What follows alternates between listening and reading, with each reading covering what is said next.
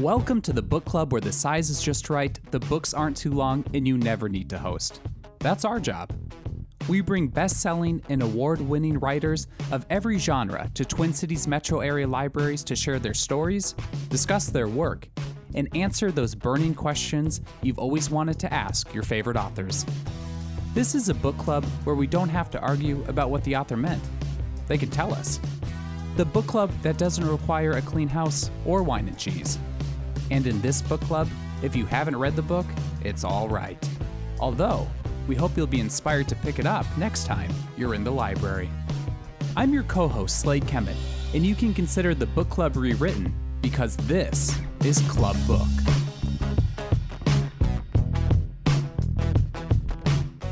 This season of Club Book looks and sounds a little different than our previous seasons. Due to COVID 19, we are bringing seasons to you virtually instead of our traditional live events hosted in libraries around the Twin Cities metro. Our format will be a little different too. Events this season will consist of facilitated author discussions by some really great guest hosts and will also include a Q&A section with questions submitted by our virtual audience. With that, I'll turn it over to our host for this evening's event. Enjoy. Hello, everyone. Welcome to Club Book with Rachel Howzell Hall. I am I am PJ Tracy, the author of the best-selling Monkey Wrench series, which is set in Minneapolis, and also of Deep into the Dark and the coming soon Desolation Canyon, the first two books in a new series set in Los Angeles. Before I introduce tonight's guest properly, um, give me a few moments to tell you a bit more about this unique series that's bringing Rachel to us tonight. Club Book is a program of MELSA, the Metropolitan Library Service Agency, made possible through Minnesota's Arts and Cultural Heritage Fund and coordinated by Library Strategies, part of the Friends of the St. Paul Public Library. Scott County Library is also co-organizer for this evening's talk. Thanks also to partnering bookseller Red Balloon Bookshop. Without further ado, our guest, mystery phenom Rachel Howzell Hall, is the pen behind the four volume Eloise Lou Norton series. Readers and critics laud Hall's intrepid and memorable lead as a strong and likable African American detective with few equals. And that is in the words of Library Journal. Her hometown of Los Angeles serves as the backdrop for the series, as well as most of her standalone work. These include recent book club favorite, Now She's Gone, which put Hall in contention for three of the genre's coveted accolades the Anthony, Barry, and Shamus Awards. Hall is also known for co-authoring the page-turning novella The Good Sister, published in 2017 as part of James Patterson's best-selling anthology, Family Lawyer. Her latest thriller, These Toxic Things, hit shelves a week ago.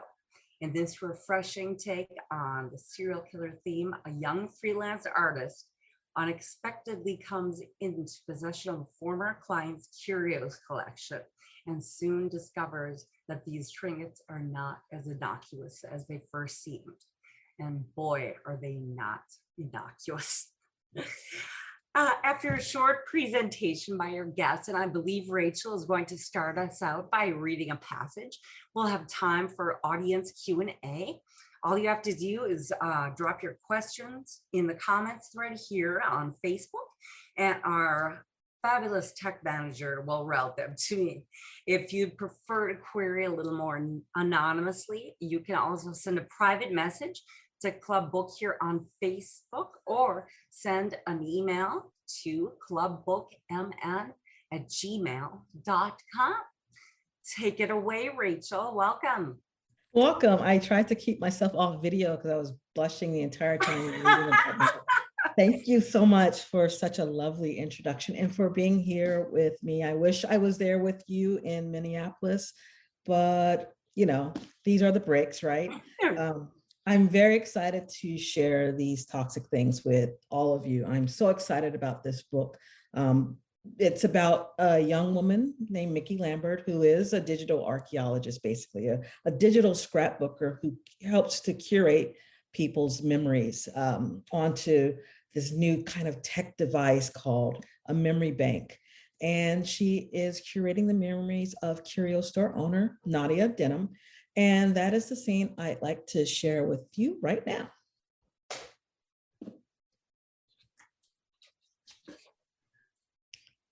At 11 o'clock on a rainy Thursday morning, there aren't many cars in the parking lot. The sandwich board at Beautiful Things sits in the breezeway outside the store.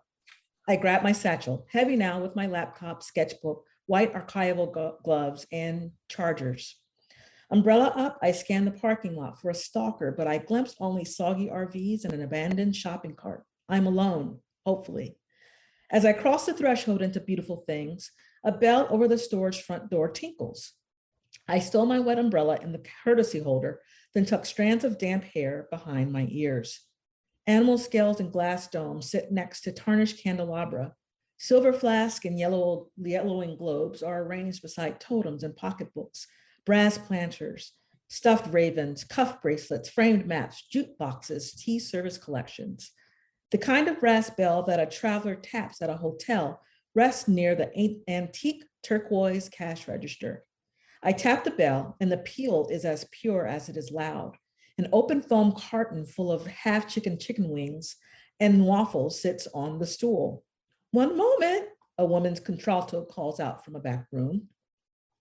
Over by the jukebox near the entrance is a table dedicated to cloth covered journals.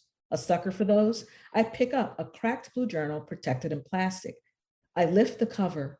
Says I have a gift. My voice is beyond measure, but I lack judgment and I am not properly trained. That is a mid 19th century travel journal of a noted mezzo soprano from the New York Opera Company.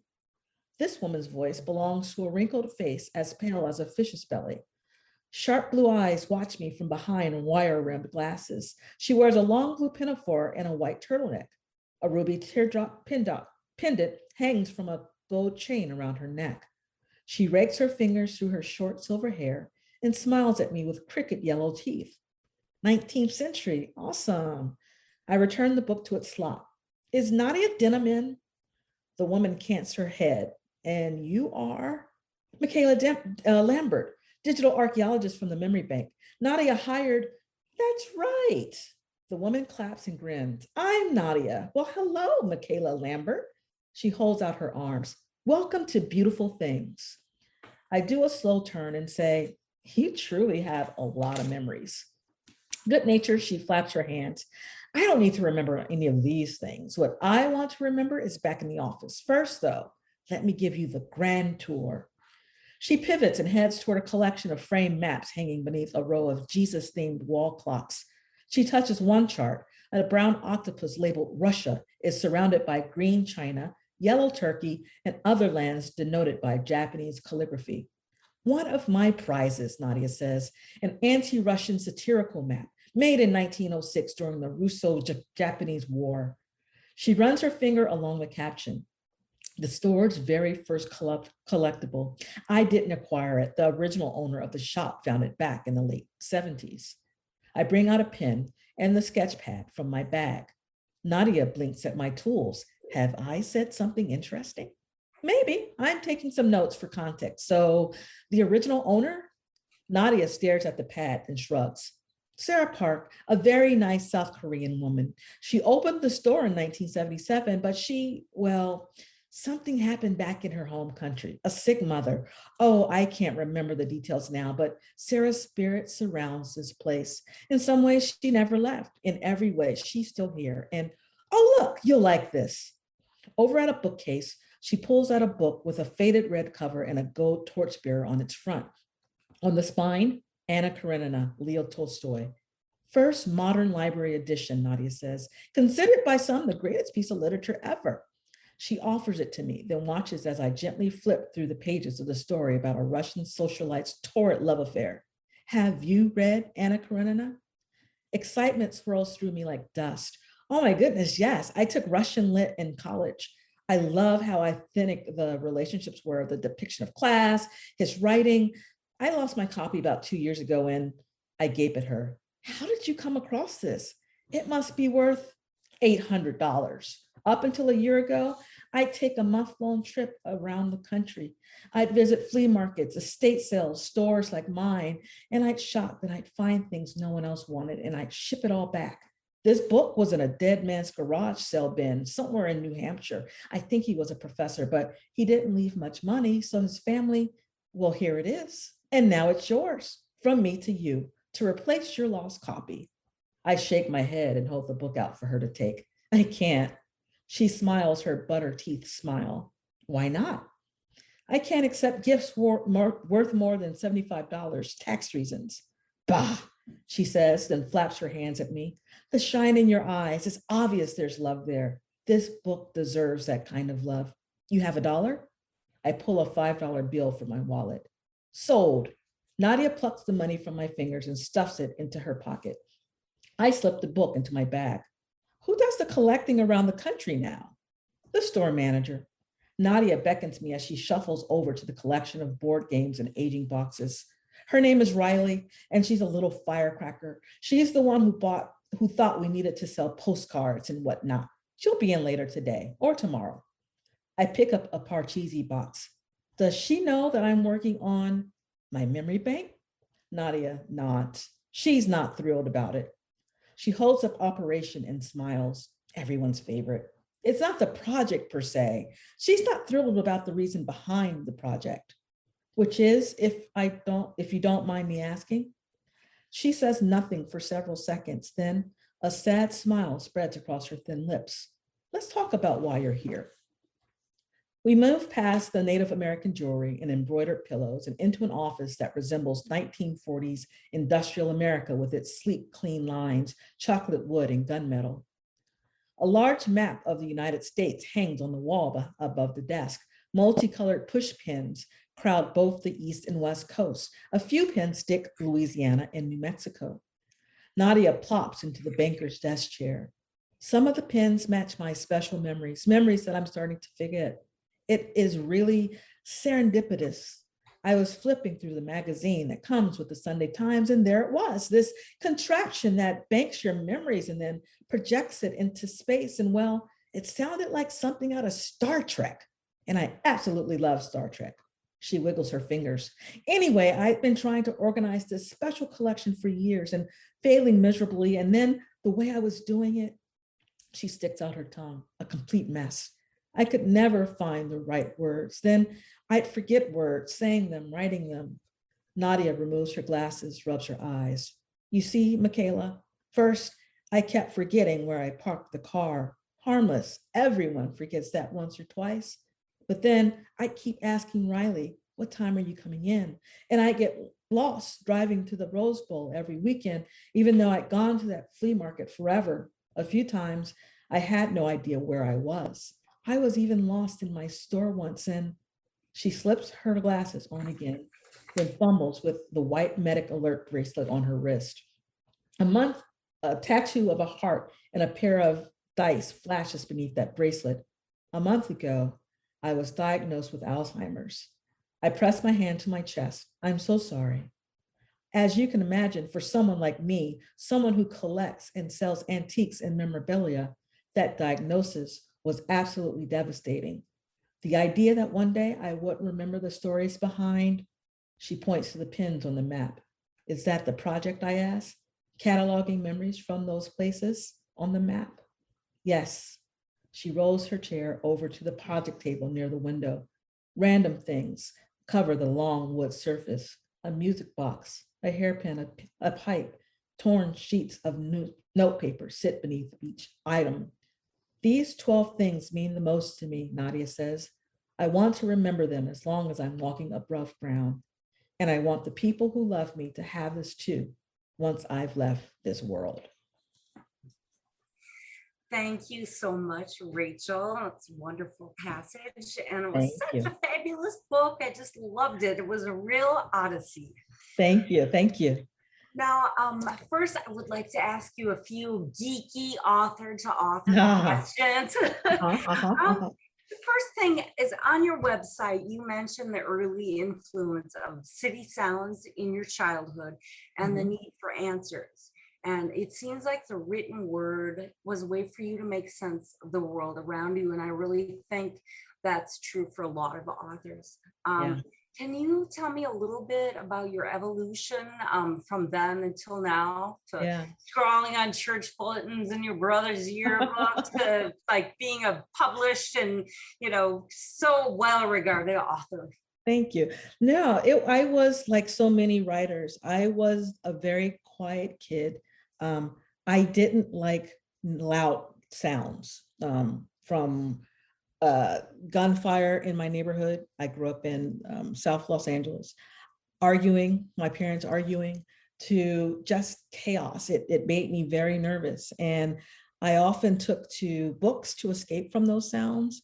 I often took to writing in my diaries, which I kept writing in until uh, two years out of college to make sense of what those sounds meant and what uh, the people behind those sounds were doing. Um, I never understood, I was a very religious kid. And, you know, religious kids were scared of hell. and so I never understood, well, why are people doing these bad things to each other? They'll go to hell for that. You know, exactly well, I don't understand. And I didn't understand why just in general, people talk the way they did to each other and raise their voices. And why do we hurt each other? And books helped me figure things out. And when I couldn't figure them out, it helped me dip into those worlds. And so, you know, I wanted to tell my own stories. Um, I thought initially that I was going to be in advertising. Well, first I thought I was going to, I wanted to be a nun, even though we weren't Catholic. I just like the habit. The habit was oh yeah it's very cool yeah. Um, I liked, um, I wanted to be, join the Marines. Again, the uniform, there's something about uniformity that has stuck with me. Um, it's it's regimented. regimented it's Yes. predictable, right right, exactly. Um, but then I figured, you know, I didn't want to, any of those things. I just wanted to have some sense of order in my life. And writing helped bring that. And so, you know, my parents were used to me writing and reading and disappearing with books and words. And they were cool with me saying, you know, I want to go to Santa Cruz and get a degree in, you know, reading.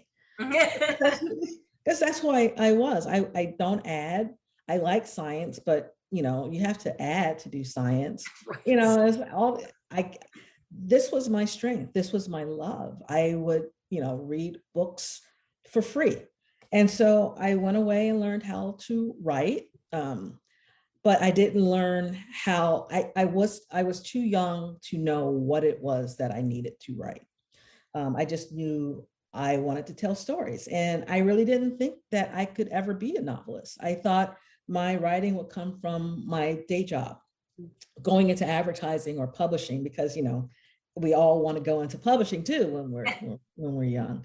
Uh, uh, so it didn't it didn't click for me that I too could be a writer until my first real job um, at PEN Center USA West, which is a part of PEN American Center, and I saw and met working writers, including some of our genres, uh, big names like you know Gary Phillips, who is just one of the most generous um, African American writers, genre writers in the country, in the world. And I saw it, you know, when you see something, it's like, you know, I can be that. And I met him and I met Paula Woods and Bebe Moore Campbell, who wrote these contemporary um, African American stories set in Los Angeles. I met all these incredible working writers. And that's when it's like, okay, I, I can do this. So what is it that I want to write about? And that's when I started, you know, writing bad prose, as we all write our, you know, our, our, our crappy little stories that, you know, we're trying, we're, we're trying to write those stories that we read and that we've read in college. Those stories that get people on the grant list of 30 under 30, you know, the kind of MFA type. I didn't have an MFA, I was working toward it and I gave it up. But those types of stories that may sound good, but don't really have that much heart. yeah And of course, I couldn't, I didn't land any uh, editor or, or an agent for that matter. It wasn't until I witnessed a friend going through mental illness and just how that wrecked her family and how um, her son disappeared, the one who was experiencing these problems, that it's like, I want to talk about this because I was a church kid and we didn't talk about mental illness. You prayed things away, and that was that. You were either, you know, saved or not. Jesus did it, or you're possessed. You know, it, it wasn't science that we were going after. And so I wrote that story and I landed an agent and she sold it. It was A Quiet Storm and it was published on the first anniversary of 9 11. Oh my gosh. Yeah, that was hard. That was hard because, you know, my story about an African American family in Los Angeles going going through mental illness was not, you know, a thing for, you know, a country that has just gone through a year of, you know, planes crashing through the World Trade Center. Um, so it took me a while. I did fine. I had a, a top publisher. I was with Scribner, and they tried. You know, they tried their. I won't say they tried their best, but they tried, um, and it. I, I'm still trying to earn out on that book. Uh, years later.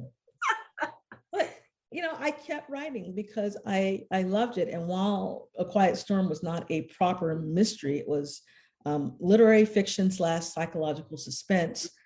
I liked that. I liked the mystery of someone disappearing or a body being found. I really liked that. And I kept writing, even without, you know, my, my agent and I, we eventually separated.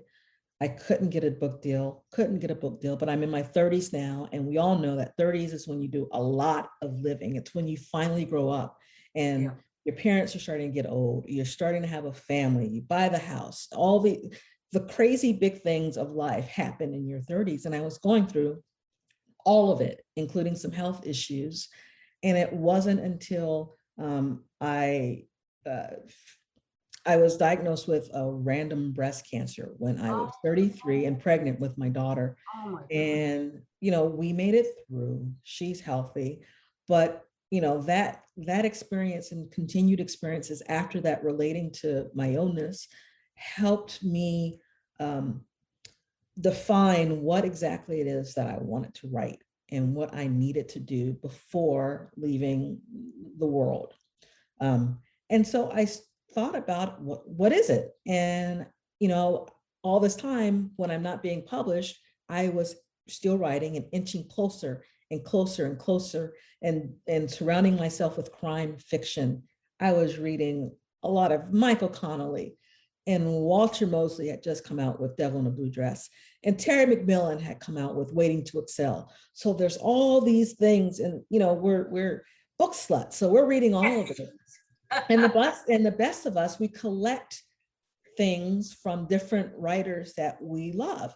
And as I'm trying to figure out what type of book I want to write, um, I said to myself, well, I want to write a story where it's um, Waiting to Exhale with devil in a blue dress and smash them together. And I know that may not make sense, but that's what I want, and I'm going to do it. And so I started writing the story about this LAPD homicide detective named Eloise Norton, who patrols uh, my part of LA where I grew up. And she went to college with me and to my sorority sister. I know this person. And I called it Land of Shadows. And I went out with it.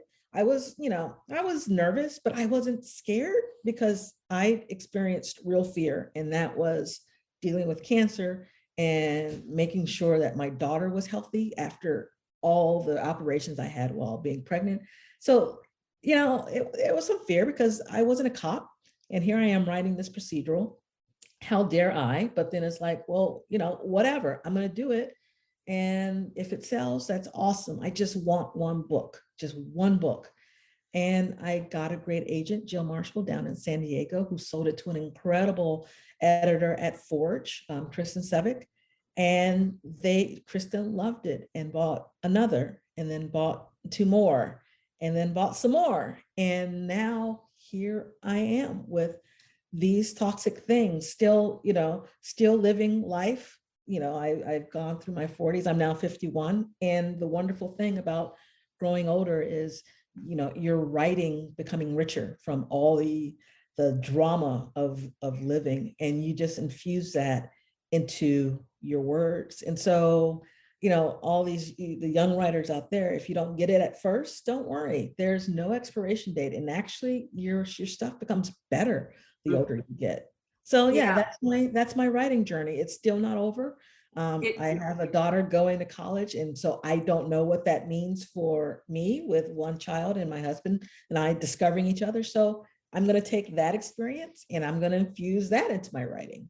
Right. Everything's, everything's content. Yeah, exactly. Well, Uh-huh. that was amazing journey. Thank you for sharing. And yeah, isn't writing, it is catharsis. Yes, it is. And deep therapy. Yeah, it totally is therapy. And, you know, I am so glad you followed your heart and your passion. And I know there are tons of fans out there who are really glad you did too. And by the way, I just love, I love Lou. She is the best. I I just finished Land of Shadow. Well, you can you can tell that you love her. And Yeah. you love your characters. I mean, that really, if, if, you know, so many times you read something and it's like, does the author even care about their characters? Yeah, no, it's, uh, for me, it's very, very personal. Um, I get up, I still work a day job. And I get up at four forty every morning to write my own stuff. I give myself the best words, I always say. Um, I do write for my day job, but I get up early so that I can get this in. And if I'm doing that and being a mom and a day job worker and, you know, someone who's bustling around the city of Los Angeles, I have to care. I have to care to write 90,000 words for e- either, ev- you know, every one of these stories. And, you know, I, I, I believe that I survived my cancer experience for many reasons, including um, being honest with what I'm writing about. I, Mm. you know, I tried to be a hack once, it Mm. didn't work out. And, you know, it's just. Thank goodness. Yeah, and some people they can do that. They have that gift. My day job, I ghostwrite, and that's fine. But fortunately, I believe in what I do even then for my day job. I, I'm a writer at a large medical center out here in Los Angeles. And as someone who has benefited from great medicine and, and dedicated doctors, I believe in great science and, and meaningful Mhm. patient care. So I even believe in that. So I want my life to have meaning and purpose.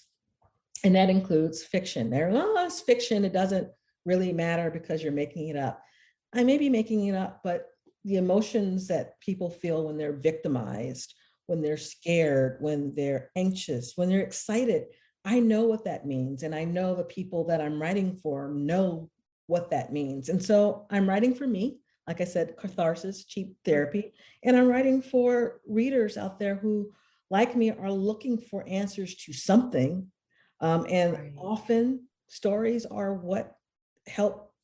they- They've always helped people make that bridge, make that make that connection to what they're going through in their life. That's why they're like six thousand CSIs. Right. you know? Well, you know, and it's it's really interesting because it's a safe way to broach some of these things Yeah. because it is fiction, but I mean, it's just so important to connect with the readers. Yeah. And you know, I just I'm so happy to hear that because I think one of the most um, rewarding things for me as a writer is is hearing from a fan or reader that you have touched them in some way that Yeah. they understand they sympathize they empathize with the character or situation because they've been through it and you know it's you know it's very you know powerful Yeah, yeah. No, and it's it it's how we communicate. Yeah, I, growing up uh, as a religious kid, I heard that, you know, it's a sin to write fiction. But for me, it's like, yeah, you're not supposed to write fiction eh, because it's a lie. And for me, like, Oh. well, Jesus told parables. That's how he connected Yes. with some people. right And I'm not, I'm not him, but I, that's what I believe. Fiction connects people with one another. Story will do that forever. And you may get to someone and have them listen by talking about someone else in this far, far land over here and get them to see what you're actually trying to say to them today in their contemporary world. So I love it. And with crime fiction, fortunately and unfortunately, we have a lot of stories to tell. You Mhm, know, yeah people yeah. will forever, since the beginning of time, people have hurt each other. And as writers, we try and figure out why. and what we can do to survive that hurt. So, you know, we're going to be busy a lot, Teresa. Yeah, I know. Unfortunately, we certainly are. Yeah. Right. Rachel, I've gotten a lot of questions about digital archaeology and, and that kind of wends into my, my next question I want to ask Mhm. you. Just, you know, briefly, can you tell us what your inspiration for these toxic things was? It's so unique. Well, this is the first story that I haven't centered myself, meaning, you know, a fit, a, a- Gen Xer as the center of the story. Mm-hmm. It's actually my daughter and my, like my niece's generation, the Gen oh, Ys and the millennials. And part of the inspiration came from, you know, on your phone, sometimes you'll get a picture in Facebook or someone will, or something will say, a, a year ago, Right. this is what you were. And, you know, while that's cool, I realized that we don't print out pictures anymore. Not really. I mean, sometimes we do, Argent, but my daughter, all her memories are on the phone. And that kind of troubles me. There's something about, you know, holding a tchotchke, holding memorabilia, holding a photo album full of, of, of, of pictures. And, you know, that was kind of weird for me. And so I thought about that. And then I thought about, um, I was writing this during the pandemic. And this was a time when most of us are doing these home projects where we're cleaning things out. And so I was cleaning out a project and I found, you know, I can't even remember what it was, but it was a souvenir. And, you know, I, I was talking to family about the souvenir and everyone had different memories about how the souvenir came to be. And in a way, that's kind of troubling too. It's like, it's cool because it's like, oh, we all have different connections to this, but it's like, well, how do you remember this? And how we remember things, we may look upon something with great joy and and we're gleeful to see this a- a- again, but someone else can see that same object and feel fear or anger Mhm. um, why didn't I inherit that train set? Mm. Why do you get to have grandma's brooch? You know, Mhm. so so all these things about real life and how we remember things and how people are remembered by their things swirled in my mind. And I wanted to put all that stuff in this whole new kind of tech world of memories being digitalized and uploaded and holographed and yet they're still memories no matter how they come at you or how they're captured they're still memories and they could either be toxic or they can be joyful so Right. that's that's Oh, okay. Oh, wow. That's, that's, that's really interesting. Yeah, it was just, it was such a refreshing, unique take. And it made me think about those things too, about like, oh my gosh, here's grandma's whatever on the Yeah. piano and, you know, things like that. yeah Yeah, I, But I thought a lot more about the stuff I surround myself with in my Uh-huh. home. Yeah, and we're all in, in, in Michaela. I constructed her to be um, this Gen, this millennial Gen Y, whatever she is, which is a mixture of all the things from the boomer grandparents to the Gen X parents to the young people to, you know, analog and digital. She is a collection of all these things. And that's who she represents so many things to different people. Um, she even, you know, she she wears her mom's clothes all the time. So in some ways, she's a hand-me-down. She's a tchotchke. She's, you know, and she's an object. So yeah, there are a lot of things that went into this novel. I, I threw it all in. Uh, well, yeah, I mean, you did. It was just fabulous. Um, I got, I'll ask one more of my own questions, then we'll probably get to some Q and As from the audience because we have quite a few of them. But this is also a question that corresponds with um, another um, viewer's question that they wrote into us. Now, now I'm, you know, as an author, obviously, I'm always fascinated with fellow writers' process because you know we're all so different. And so I just kind of wanted you to um, give us a glimpse on your approach. And and the, here's the reader question that is, you know, basically the same.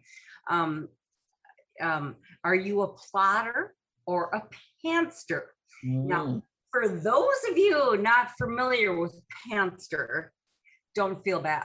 because I had to Google it. I had no idea what it was. So anyhow, a pantser's writer who flies by the seat of their pants, kind of like me. But um, what, what are you? or I am an- I am an outliner. Remember, I'm the Are girl you? Okay. wanted to be a nun and a marine. Oh, that's right. Of course. What am I thinking? So yeah, so I I like order. I like knowing where I'm going. Um, I do outline. Uh, part of that also is because having a day job, I want to be able to see progress and feel like I'm having some for some momentum. And Right. so having an outline allows me to cross out things. I'm the type I keep calendars and to-do lists. They're all over and I like, and even if I don't have it on the list, I will write it and then cross it out because I like the I do So, that too. um, yeah. yeah. So while I'm very regimented in some ways, I do allow myself to follow inspiration. So there's sometimes when you are writing something and you know an idea strikes and you are like, okay, I'm gonna follow that. And I'm I feel good with following whatever that is over there because I still have my map. So I outline, I I, I write my first drafts longhand. Uh, oh, do you really? I do. I do it allows me to connect more with the characters and the story and i don't feel whenever i see the little squiggly lines the red line or the blue line or green line beneath you know on word i have a need to want to correct that and so it's distracting but with writing longhand i get to cross out and it doesn't have to be neat i can write in the margins and i can shove it in my purse and write somewhere else i don't have to worry about the battery dying Mhm. um, I and I like the feel of good pens against a, a legal pad. I like Yeah. that. Um, so yeah, it, it may take me a little longer. For my day job, I have no problems like Oh, writing directly. it's a into- creative process connecting. with- Yeah.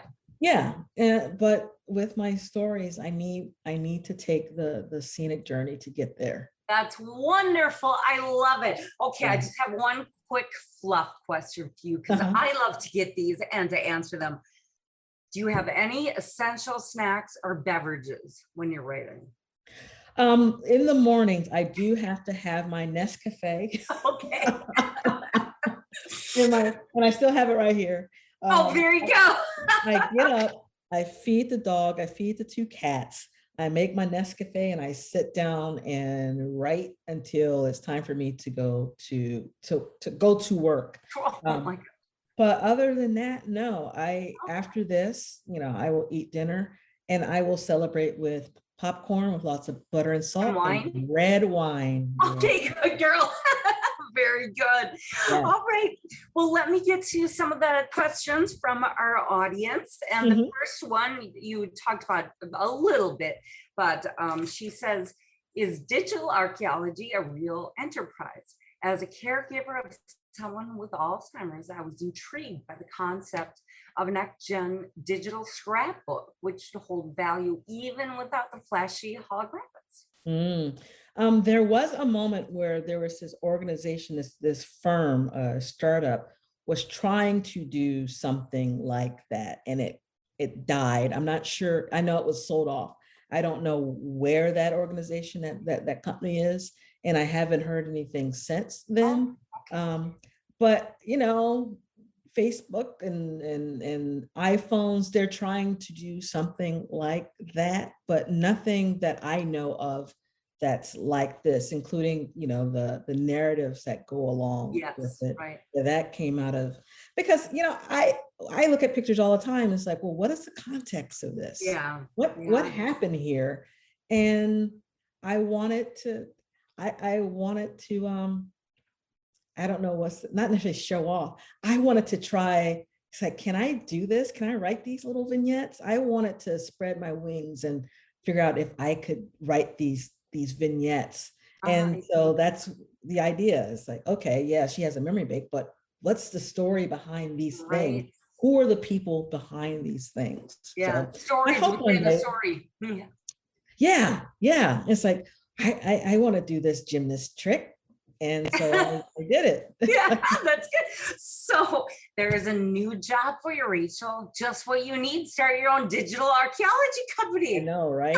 It'd be Isn't awesome. But I, I hope, I hope something like this Yeah. actually does take foot because, you know, especially for those who are dealing with neurodegenerative diseases, it's a wonderful thing. It's a, It it's something great to have. Yeah, it truly is. Mhm. Now, our second question is two part, but you answered the first already. Your first question was, is Binky Lambert based on anyone real? But we know you based on your daughter and your nieces and, and that generation. So Mhm. her second is I enjoy being in on her stream of consciousness style inner thoughts. Do you generally hard find it harder to write from the perspective of a new protagonist versus Detective Norton, who you've known for so long? It was in some ways difficult for this story, yes, because she is younger. She's 24 years old. I haven't been 24, you know, in 600 years. right? So it's like, well, what do they even think nowadays? What, Yeah, who are these people? And why is, you know, they're used to everything happening instantly. I don't know what that means. So, you know, to help me, I did turn to my daughter and my nieces to, you know, from dating, they date different now. Uh, to what do you drink? What are your cheap drinks? We grew up with, you know, Jack Daniels Down Home Punch and Mickey's Heart Lemonade. They drink White Claws. It's like, well, what Yeah, the hell right. White Claw? What is that? That looks weird. what's a seltzer? What's a seltzer? Why do you need? Mm, how do you get a buzz from a seltzer? So yeah, um, it, that was difficult, but you know, I I liked, and with all my standalones, I like jumping in the heads of different women because in some ways I'm all of these women. Sure, Um, I, I I may not be as smart and strong as Lou, but I know I'm a survivor, and Lou is too. Miriam Macy and They All Fall Down, who deals with being, you know, a, a tiger mom in some ways. I have been in situations where I may not have killed somebody over my daughter, but I could see it. Yeah, know, right. I, I am each of these characters in some ways. I know this woman and I want to reflect her. And so, you know, it may take, and that's one reason I um, write longhand too. I need to get to know these women, and it takes me several drafts for me to understand who she is. Mhm. You know, my my when I give my initial synopses to my agent, she's like, "Well, who is she?" I have no idea. I don't know. Who You don't know is." yet. Mm, it takes me, it takes me about two drafts to, it's like, okay, she is, you know, an INTJ personality on the Briggs Myers personality scale. She likes this thing, she likes that, but I don't know these things at initially. And you know this, when you're writing a situation, you don't know what a character is going to do until they do it. And either you're like, "Mm, that's authentic, or "Mm, she wouldn't do that Right. it it takes you to get to that point in your, in Yeah. your process. Yeah. Yeah, very interesting. All right. Okay, here's a good one that I would like to know too. How do you juggle your writing career and day job at the hospital? Oh my gosh. It's exhausting. It's That says it exhausting. all. Oh my gosh. But first, first, um, I am, I am, while sometimes it can be a drag to have a day job because what I love is writing these stories. I must say that I am grateful to have jobs that do have a lot of meaning. I've been um, a science, a fundraising writer for uh, medical science since 2008. And even before then, I was a fundraiser at the ACLU and I worked at the UCLA.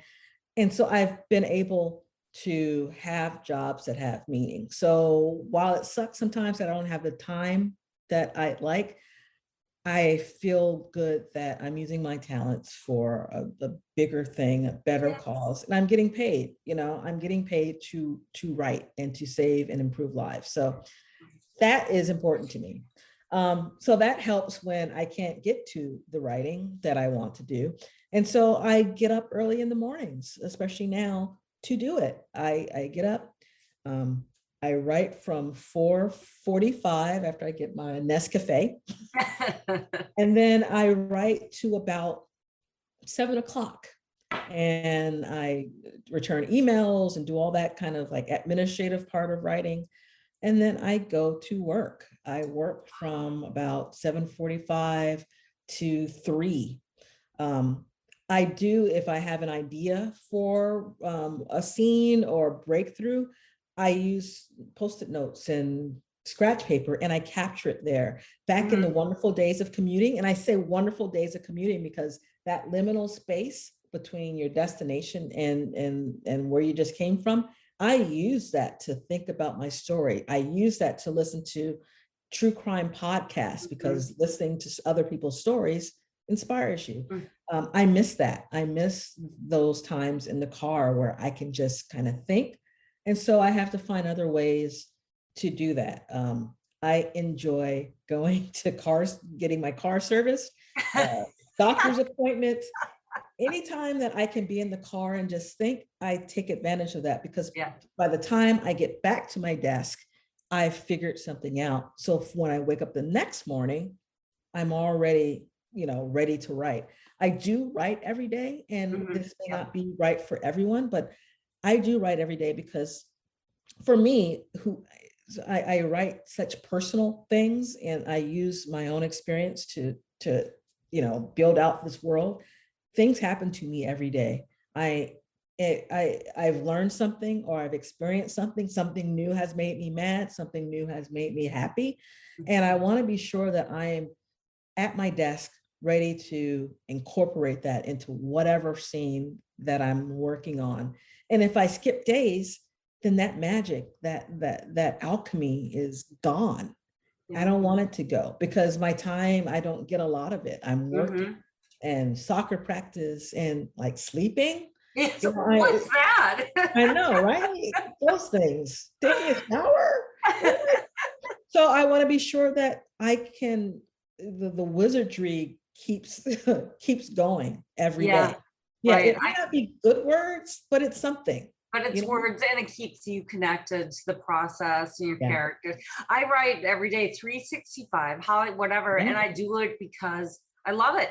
And I, I feel love it. Uh, sad a day when I don't write. I feel sad. So even Yeah. if I have stuff going on all day, get home at midnight, I'll write for an hour. So I'm Yeah. not sad. Yeah. You No, the only time I do not write, like not even pick up a pen, is uh vacation. I Yeah. do allow myself a week of true vacation when I'm doing a lot of reading. I Yeah. we actually went on real vacation this past July and I read like three books and it was glorious. It was recharging.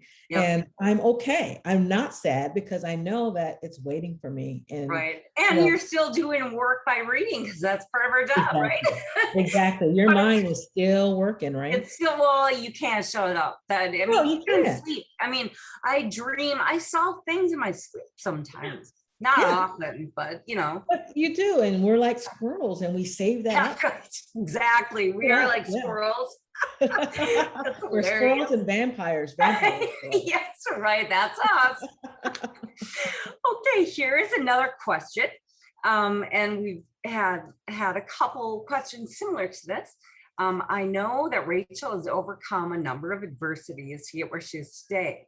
As a pre-published writer of color, I'd like to hear candid experiences as a breakout BIPOC author in a genre that is traditionally pretty white. it has been a challenge. You are correct about that. Um, before uh, these wonderful things started happening to me, I, you know, like I mentioned, I've been trying to be published again since 2003, and my next book deal didn't come into 2014.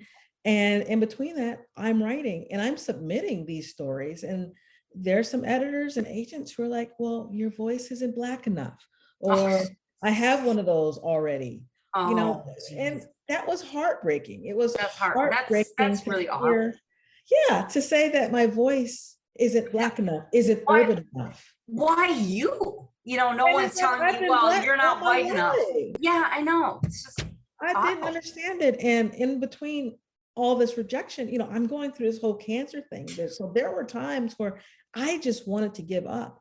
And I didn't know what else I could do though. That was the awful thing. It's like, well, if I stop writing, then what? Yeah. What I I like words. I like writing. And I, you know, I that's when I tried to be a hack and tried to write, you know, the whole urban gritty fiction thing that they were buying back then. But that wasn't me. That wasn't my experience. My experience was a West Coast African American Gen Xer. Mhm. And that wasn't the flavor of the month, but I kept going and I kept writing and I kept reading those stories that um, appealed to me, uh, both, you know, writers of color, their stories, but also those stories written by white authors who I wanted to emulate. Michael Connelly, George Pelecanos, Dennis Lehane. Um, I read those stories. It's like, well, what are they doing that I can't do? And I, I, I read them and broke them down forensically Mhm. to try and figure that out. And I at this time, um, Amazon just came out with the Kindle self-publishing platform. And two of those stories that I had hoped to publish, to get an agent for and to publish, they didn't, I didn't land representation and I didn't sell them to anyone. And so I uploaded those two stories, The View from Here and No One Knows You're Here, onto Kindle. And one, it was cool because I felt that these stories could find some readers. Mhm. Two, I got a little money for it. And three, it helped me figure out that, yeah, this is what I want to do. These are the stories I want to write. And I had to write all these bad stories to get to the good ones because my second novel, the novel that I tried to sell in 2003 and was told that my voice wasn't black enough, that story was uh, the the story of the domestic abuse story in and now she's gone. And now she's gone is a story of a pi who is looking for a missing woman who doesn't want to be found. Nestled within that story is a story of a woman named natalie dixon who has disappeared from an abusive marriage and that abusive marriage story was that story back in 2003 Oh. so even though I didn't sell it then, little did I know that it would become useful for me in 2000, you know, 20 when it came out and was nominated for a Los Angeles Times Book Award. So I would say to you, um, question submitter, to just keep going, to um, brush off the whole you're not fitting in this box because who gives a damn what your box is? This is what you want to write. Um, that doesn't mean you can write crappy things. No, write your best, learn, listen, go to conferences, um, check out Sisters in Crime if you're a, a genre writer and, and Mystery Writers of America and all these other great organizations and take advantage of those conferences and those awards and the tutoring, all that and write your story, write the best story you can, the most authentic and meaningful story that you have. And then, you know, just keep trying. And if it doesn't sell, keep it because 10 years from now, it may Mhm. be that story that you didn't know how to write back then that can now be an award winner. That's absolutely, that's so true. You know, and it's part of the process of finding yourself, finding your voice. And I think it- when people finally have that aha moment, it's because it is genuine, it's authentic, you know, Yeah. and it's coming from here and not from here or not from somebody saying fit into that box. Right. You know? Here is a dangerous place. This It's- is here.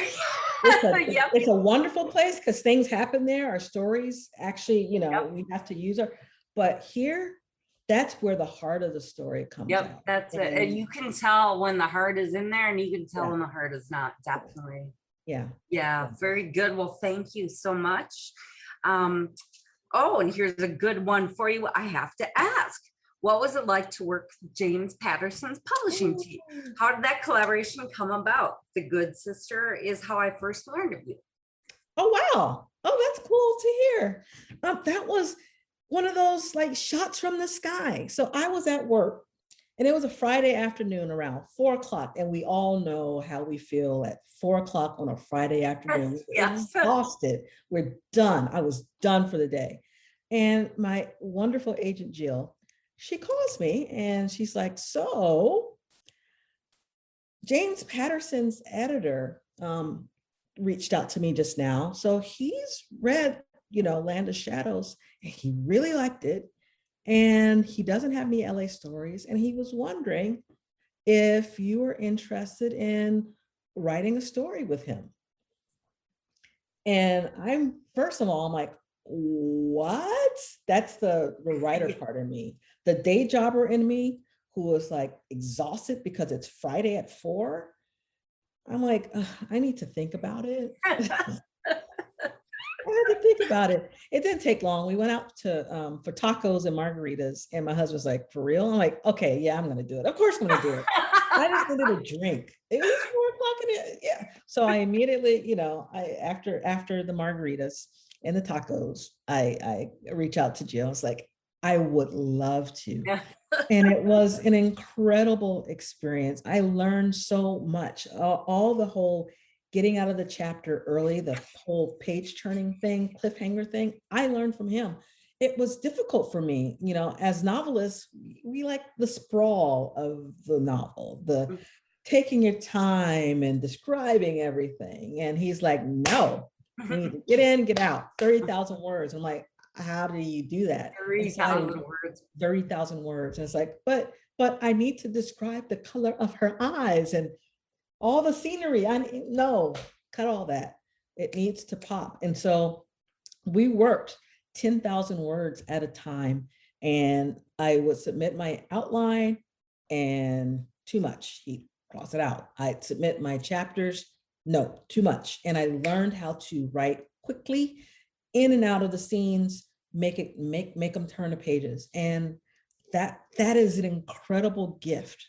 You know, it was it was wonderful me for me because it was, you know, a wonderful distraction because on the day that I needed to turn in my last 30,000 words, I was going into surgery for Oh my gosh, wow. Cancer related sickness. I needed surgery and I'm in bed 4:40 in the morning writing this James Patterson story before I go off to St. John's wow. for the surgery. So once again, you know, I if if I didn't wake up from surgery because you know surgery is always always weird.